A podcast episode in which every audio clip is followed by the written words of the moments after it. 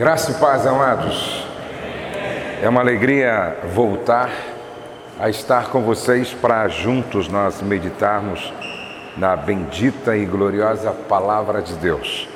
Quero agradecer ao Douglas pelo convite e eu confesso que eu estou um pouco cansado porque hoje eu acordei é, às quatro e meia da manhã para viajar de Campo Grande, Mato Grosso do Sul, para Bragança.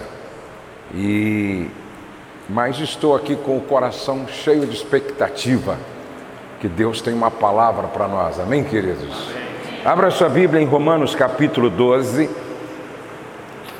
Ah, desde que o Douglas me convidou para estar aqui com vocês, eu fiquei meditando nesta palavra e essa palavra encheu meu coração e eu quero compartilhar com vocês hoje.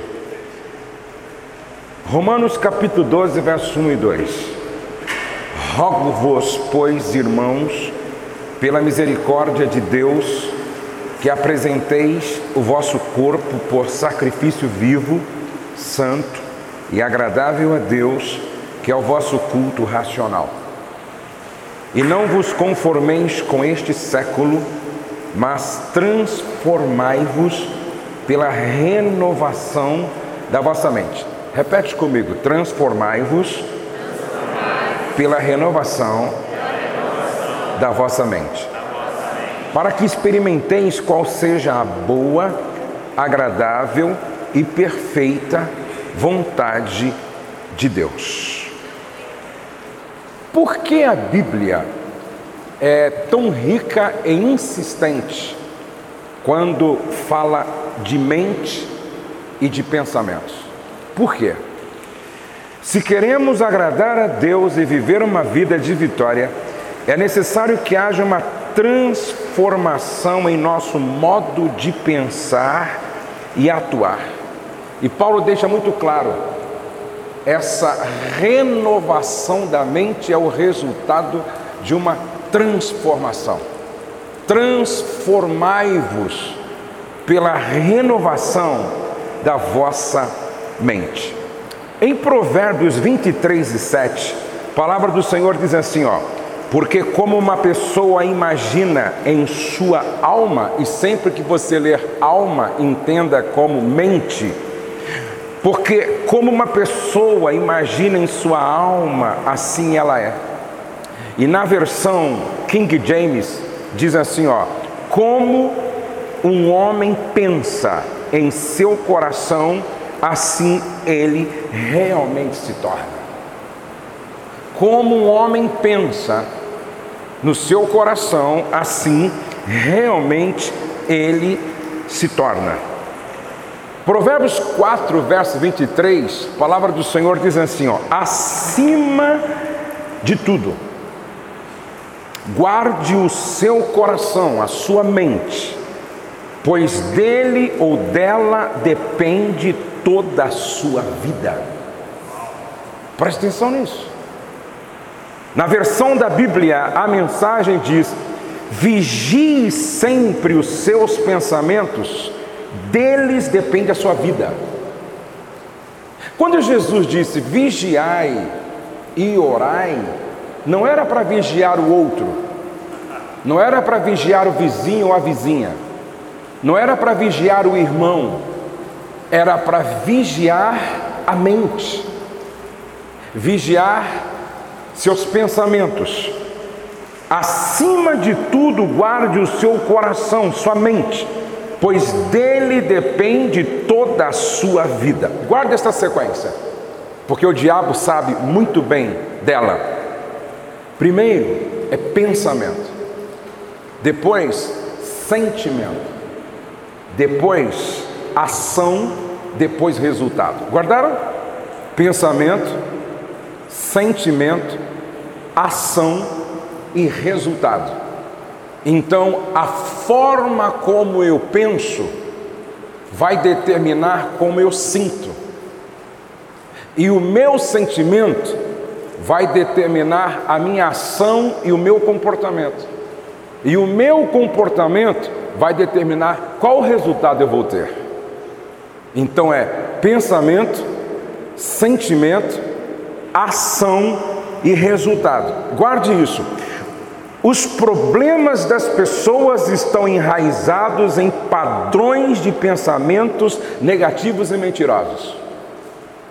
Qualquer problema que uma pessoa tenha, esse problema está enraizado em padrões de pensamentos negativos e mentirosos. E agora, você precisa entender que Satanás, que é um psicólogo milenar, oferece formas de pensar erradas. A decisão é sua, é minha, de aceitar esta forma de pensar ou não. Eis a razão porque Paulo orienta: e não vos amoldeis com a forma de pensar desse mundo tenebroso, desse sistema que está aí, dessa cultura que está aí. O Satanás oferece formas de pensar erradas. Ele é um mentiroso. Ele diz coisas sobre nós mesmos, sobre outras pessoas e sobre circunstâncias que simplesmente não são verdadeiras. Preste atenção que ele não diz para você a mentira de uma vez só. Ele começa bombardeando a sua mente com um padrão delineado e pequenos, de pequenos pensamentos inoportunos, suspeitas, dúvidas, medos, questionamentos e teorias.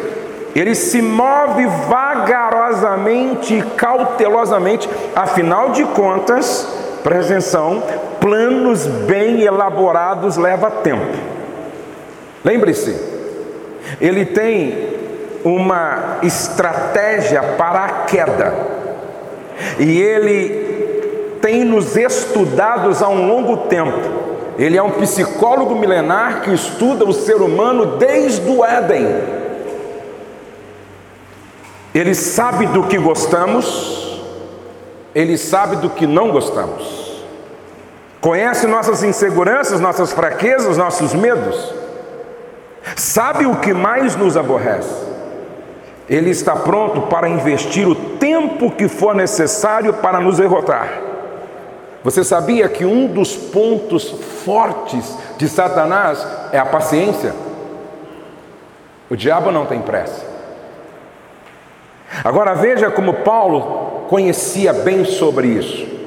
Segundo as Coríntios capítulo 10, verso 4 ao 5, Paulo respondendo a muitas perguntas da igreja de Corinto, ele diz assim: olha, leia comigo. Segundo aos Coríntios, capítulo 10, verso 4 ou 5. As armas com as quais lutamos não são humanas. As armas da nossa milícia não são carnais. Pelo contrário, são poderosas em Deus para destruir fortalezas. Paulo tinha em mente a fortaleza que havia muito próximo da onde da igreja para a qual ele estava escrevendo. Ele tinha em mente essa fortaleza que era um lugar de esconder ou para esconder e ele está dizendo que Satanás, para nos destruir, levanta na nossa mente fortalezas mentais.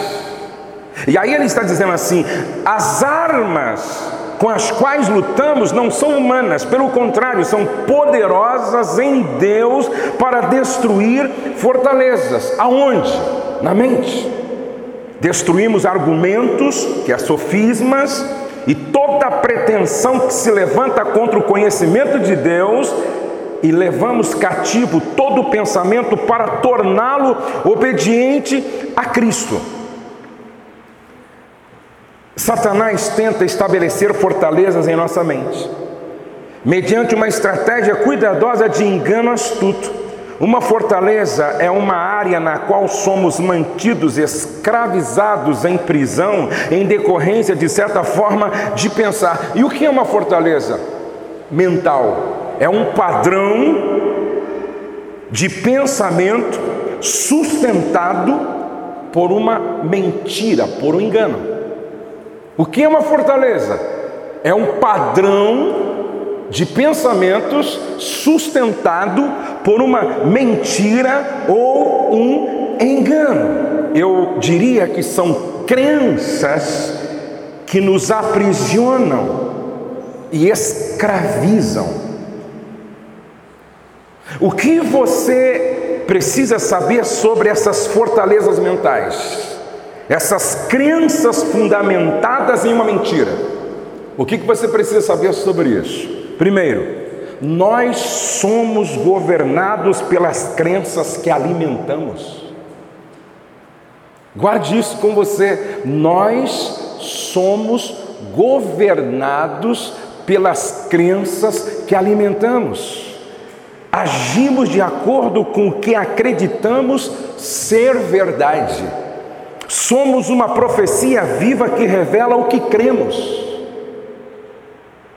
No que você crê? No que você crê? O padrão de pensamentos que você alimenta está alinhado com a palavra de Deus. O padrão de pensamento que você alimenta, repete, está alinhado com a palavra de Deus.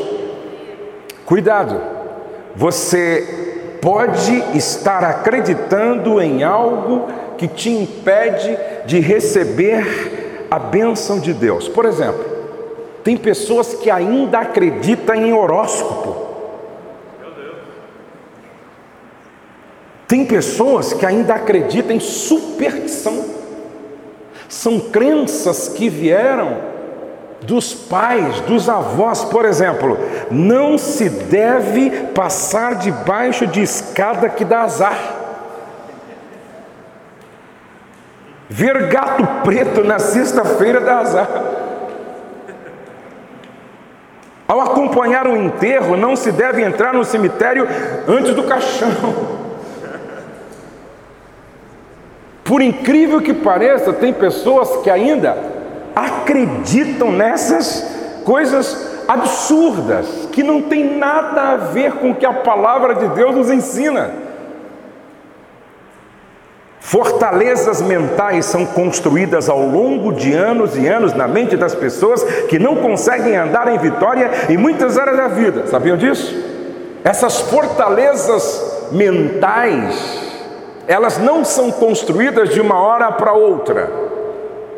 Elas são construídas ao longo do tempo. Algumas destas fortalezas, complexo de inferioridade que tem a ver com baixo autoestima e com baixa autoimagem.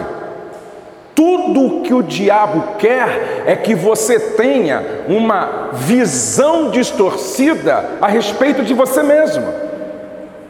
E ele reforça essa mentira com uma certa frequência, sustentando essa fortaleza mental complexo de superioridade.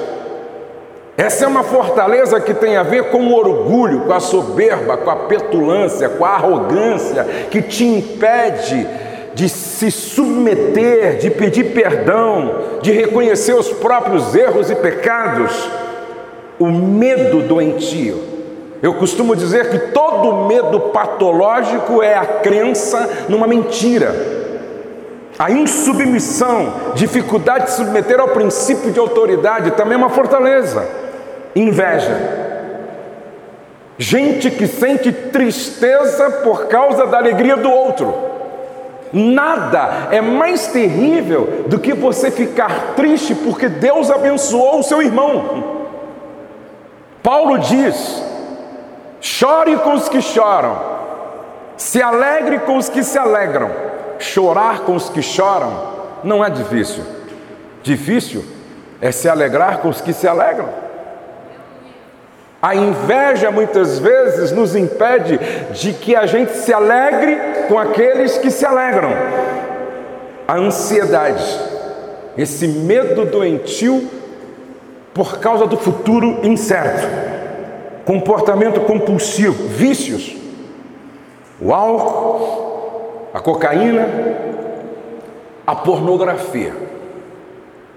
Preste atenção que todo comportamento, complexo de inferioridade, superioridade, medo doentio, desconfiança, insubmissão, inveja, ansiedade, comportamento compulsivo, vícios no álcool, na cocaína, na maconha, na pornografia, a insatisfação crônica, a ingratidão, são fortalezas é, são padrões de pensamentos fundamentados numa mentira que é reforçada frequentemente dentro da sua casa, no ambiente de trabalho e às vezes até em algumas igrejas legalistas, farisaicas, que estão pregando uma palavra que também não está alinhada com as Escrituras Sagradas. Se um comportamento negativo se, re, se torna repetitivo, é sinal de que Satanás está edificando uma fortaleza dentro da pessoa. Se você tem um comportamento repetitivo, negativo, significa que Satanás possa estar edificando na sua mente uma fortaleza. Mas há uma boa notícia aqui. Mas antes, deixa, deixa eu, eu, eu, até separei aqui alguns testemunhos que tem tudo a ver com o que eu estou dizendo aqui sobre essas fortalezas. Eu me lembro que eu aconselhei uma, uma senhora que disse assim para mim: Pastor, está vendo aquele homem ali? Eu disse: Estou, é meu marido. Eu disse: Ok, é, qual é o problema? É, a gente briga muito, e em uma das brigas, ele ficou tão nervoso que eu estava deitado assim no sofá. Ele, ele, como não me venceu no argumento, ele chegou bem próximo de mim, encheu a boca de catarro e escarrou no meu rosto. Agora ele fez isso perto da filha. Ali foi inculcada na filha uma crença. Presta atenção uma mentira que se tornou uma verdade, que passou a governar a vida daquela menina. Hoje essa jovem tem 26 anos. Ela é bem empregada, ela tem um apartamento, ela é dentista, ela ela ganha muito bem, mas ela vive dizendo: "Eu nunca vou me casar". Porque eu não quero ter ao meu lado um homem escarrando no meu rosto. Ou seja, o diabo conseguiu levantar na mente dela uma fortaleza sustentada por uma mentira que todo homem faz isso, todos os homens são iguais.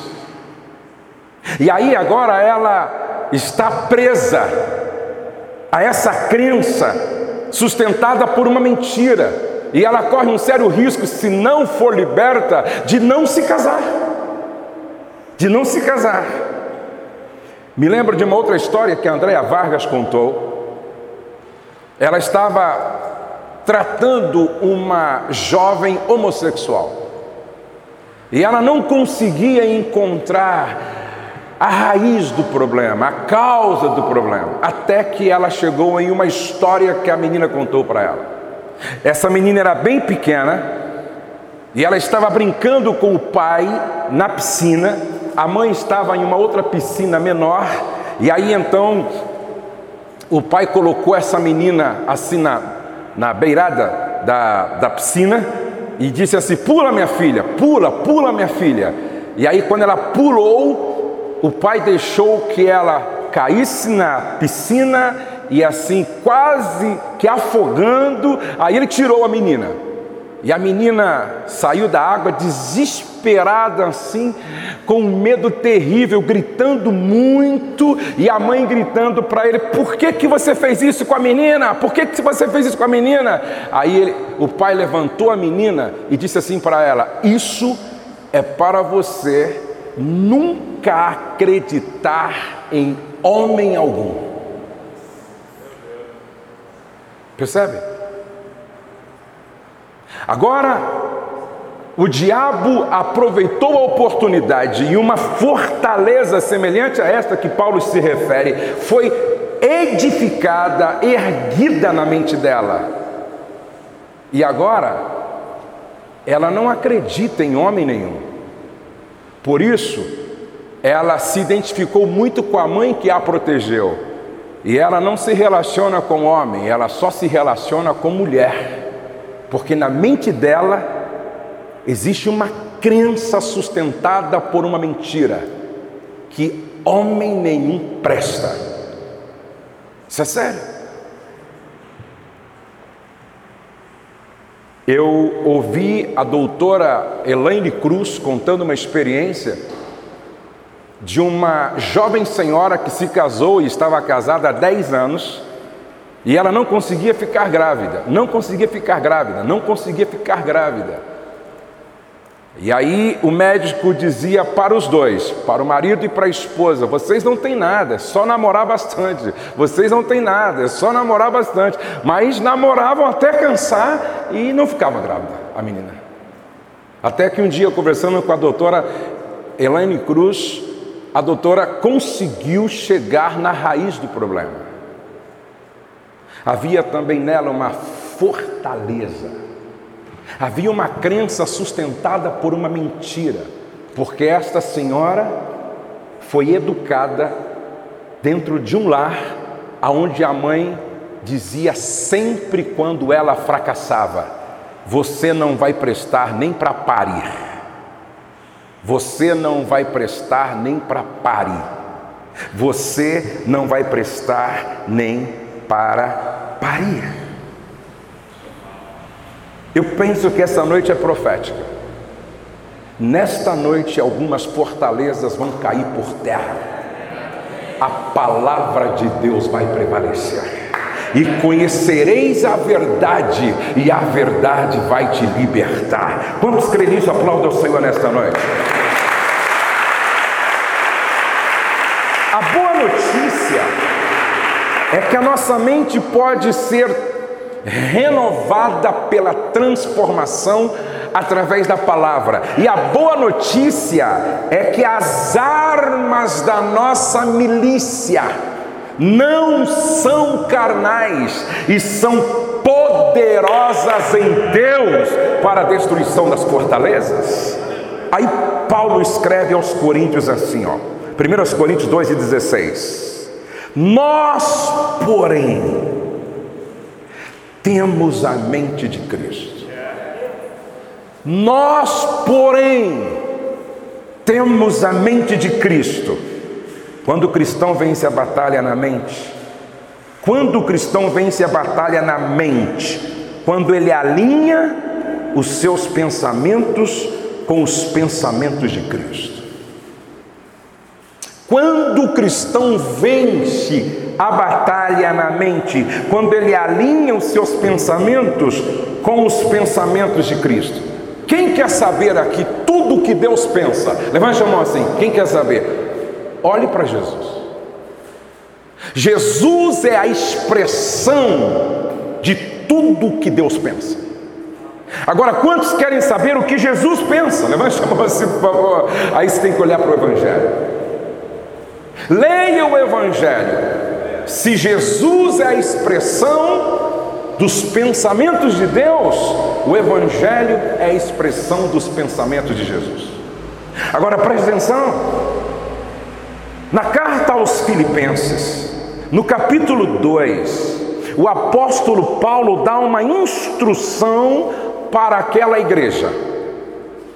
E olha, eu, eu fiz questão de transcrever a, a versão da Bíblia, a mensagem, capítulo 2, só ouça, porque talvez você não tenha aí em mãos essa tradução. Ele diz assim: tentem pensar como Cristo Jesus pensava. Tentem pensar como Jesus, Cristo Jesus pensava, mesmo em condição de igualdade com Deus. Jesus nunca pensou em tirar proveito dessa condição de modo algum. Quando a sua hora chegou, ele deixou de lado os privilégios da divindade e assumiu a condição de escravo, tornando-se humano foi sua hora de humilhação. Ele não exigiu privilégios especiais, mas viveu uma vida abnegada e obediente, tendo também uma morte abnegada e obediente, e da pior forma, a crucificação. Por causa dessa obediência, Deus o exaltou e honrou muito acima e além de todos, para que todos os seres criados no céu e na terra, até aqueles que há muito tempo morreram e foram enterrados, se curvem em adoração na presença de Jesus Cristo e proclamem por meio do louvor que Ele é o Senhor de todos, para a glória, para a gloriosa honra de Deus Pai. Tem que pensar assim. Mas ele continua. No capítulo 4, verso 8, ele diz: eu vou ensinar vocês o que deve nutrir a mente de vocês, como vocês devem alimentar a mente de vocês. Aí ele diz assim: finalmente, irmãos, tudo o que for verdadeiro, repete comigo: verdadeiro. Essa é a pergunta. O que o meu pai disse a meu respeito é verdadeiro à luz das Escrituras? Não, joga no lixo. O que, que o meu professor disse a meu respeito é verdadeiro à luz da palavra? Não, joga no lixo. O que disseram a meu respeito à luz da palavra é verdadeiro? Não, joga no lixo. Preste atenção, esse aqui tem que ser o filtro da sua mente.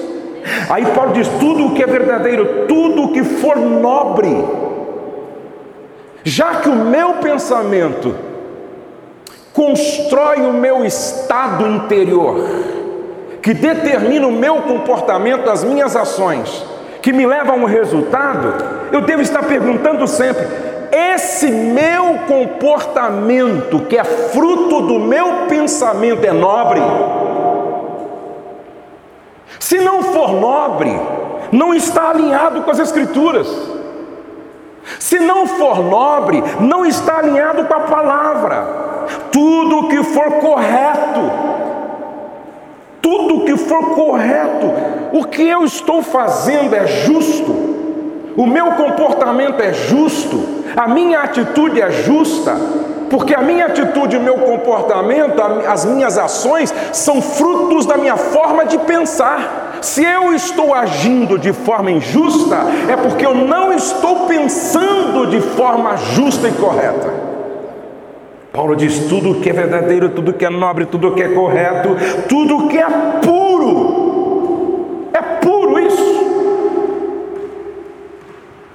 O meu namoro é puro, o meu noivado é puro.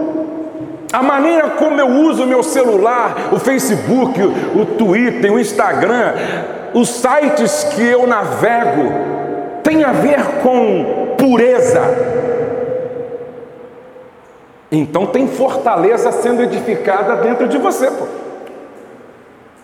Aí, Paulo, tudo que é puro, tudo que é amável, tudo que for de boa fama, se houver algo de excelente ou digno de louvor, pensem nessas coisas, encha a sua cabeça disso, não faça da sua mente uma lata de lixo.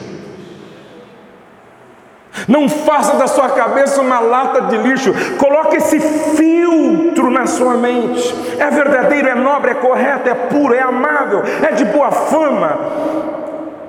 Tem algo aí excelente, é digno de louvor. Agora é interessante que quando Paulo escreve aos Colossenses, ele diz assim, ó, Colossenses 3, 1 e 2, se você quiser ler. Colossenses 3, 1 e 2. Ele diz assim, ó, portanto, já que vocês ressuscitaram com Cristo, procurem as coisas que são do alto, onde Cristo está assentado à direita de Deus. Mantenham o pensamento nas coisas do alto e não nas coisas da terra. Sabe o que Paulo está dizendo? Você está na terra, mas pense como um cidadão do céu. Você está na terra, mas fale como um cidadão do céu. Você está na terra, mas tem o comportamento de um cidadão do céu. Faça como Jesus. Eu estou nesse mundo, mas eu não sou deste mundo. A minha pátria não é aqui. Billy Graham dizia isso. Estou de passagem. Sua morte foi apenas o retorno para a sua verdadeira casa. Paulo está dizendo: se você já ressuscitou com Cristo, então, a partir de agora, esteja na terra, mas vivendo como cidadão do céu, pensando como cidadão do céu, falando como cidadão do céu, busque as coisas que são do alto. Como pensar, falar e viver como cidadão do céu? É simples. Leia o Evangelho e siga o movimento Jesus Cop. Seja uma cópia de Jesus. É simples assim. Agora, se você quer saber como Jesus pensava, eu vou lhe dar um conselho. Leia 30 vezes o Sermão da Montanha e decore.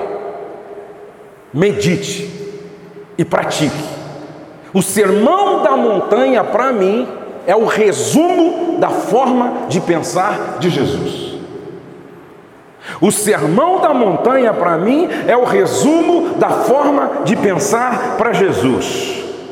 Ele chega, retraduzindo esse texto maravilhoso do capítulo 5, ele diz assim: Vocês querem viver uma vida plena? Vocês querem viver uma vida de bem-aventurados? Então eu vou dar para vocês é, a receita, o caminho. Sejam humildes. Bem-aventurados os humildes, os que possuem, mas não se deixam possuir pelo que possuem, porque se consideram pobres, dependentes 100% da graça e misericórdia de Deus, porque ele vivia assim. Sejam humildes vocês querem viver uma vida plena? Pensam como eu penso, sejam sensíveis ao pecado. Bem-aventurados que choram, choram de arrependimento, porque serão consolados pela manifestação da graça do Pai através do perdão. Sejam mansos, porque estes herdarão a terra.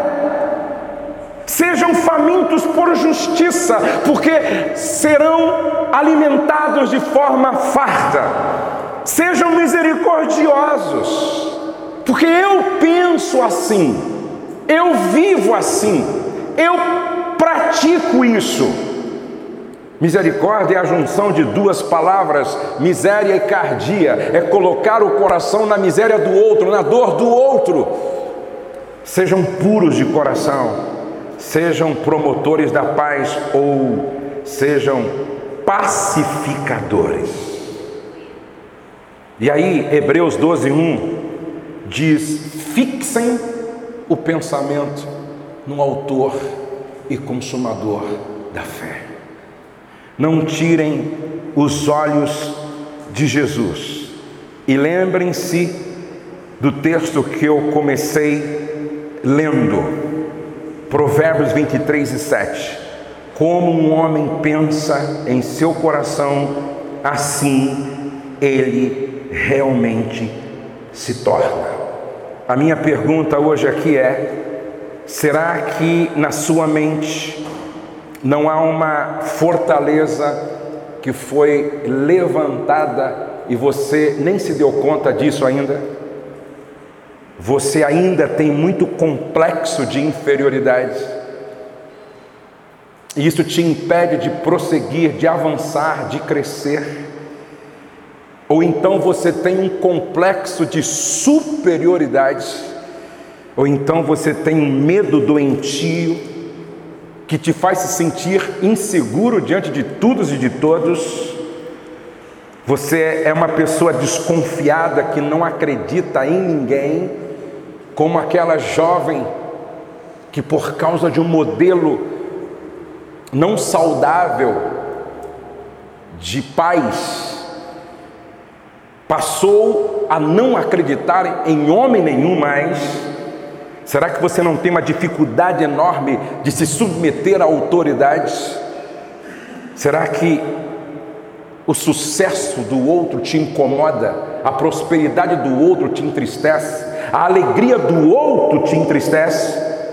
Será que ultimamente a ansiedade, amados, preste atenção, ansiedade para mim é falta de confiança no caráter de Deus.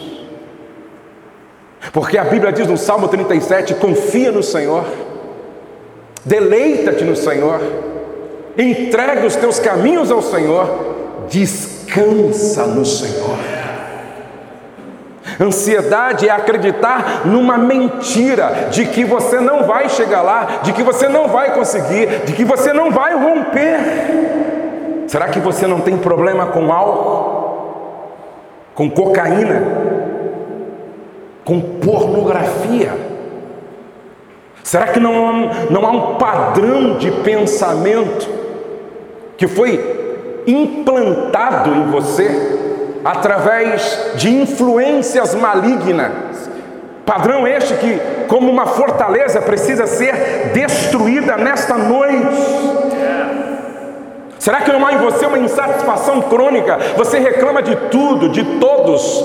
Há muito tempo você não sabe o que é acordar pela manhã e contemplar a beleza da criação e glorificar a Deus por ela, porque você é um reclamão, murmura muito, reclama muito.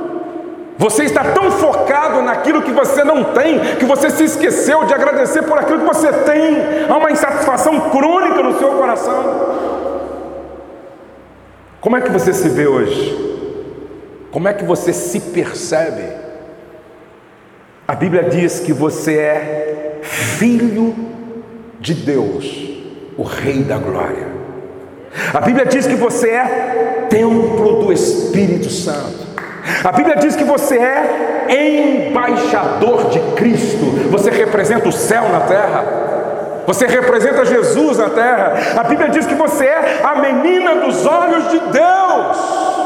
A Bíblia diz que você é discípulo de Cristo Jesus. A Bíblia diz que você é cidadão do céu. A Bíblia diz que você é luz do mundo sal da terra. E minha pergunta é: em quem você vai acreditar? No seu pai que disse que você não vai chegar lá? Nos seus amigos que chamou você de magro, de gordo, narigudo, ou, ou negro ou branco? Em quem você vai acreditar? Naquela professora que chamou você de burro? Em quem você vai acreditar? Naquele professor que disse que você não vai dar para nada? Eu te convido hoje a usar as armas da nossa, da nossa milícia que não são carnais, mas são poderosas em Deus para derrubar fortalezas de Satanás.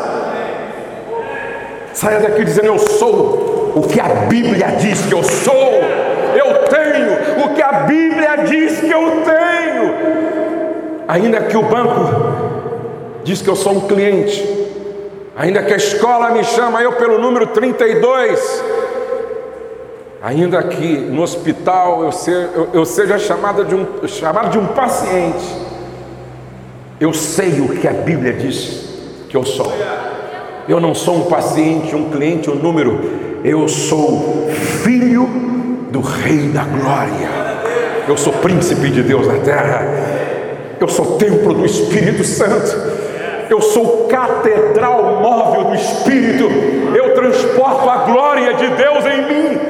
Eu transporto a realidade do céu em mim. Eu sou embaixador de Cristo. Aonde eu chego, Cristo chega em mim. Aonde eu entro, Cristo entra em comigo. Aonde eu vou, Cristo vai comigo. Eu sou embaixador de Cristo. Eu sou a menina dos olhos de Deus. Por isso que a Bíblia diz que quem é nascido de Deus, o diabo não lhe toca. Eu sou discípulo de Cristo, eu sou cidadão do céu, eu sou a luz do mundo e o sal da terra. Sei quem eu sou para o meu Pai, eu sei quem eu sou para Deus, eu sou quem eu sou, eu sei quem eu sou em Deus. Você vai acreditar em quem? Na Bíblia?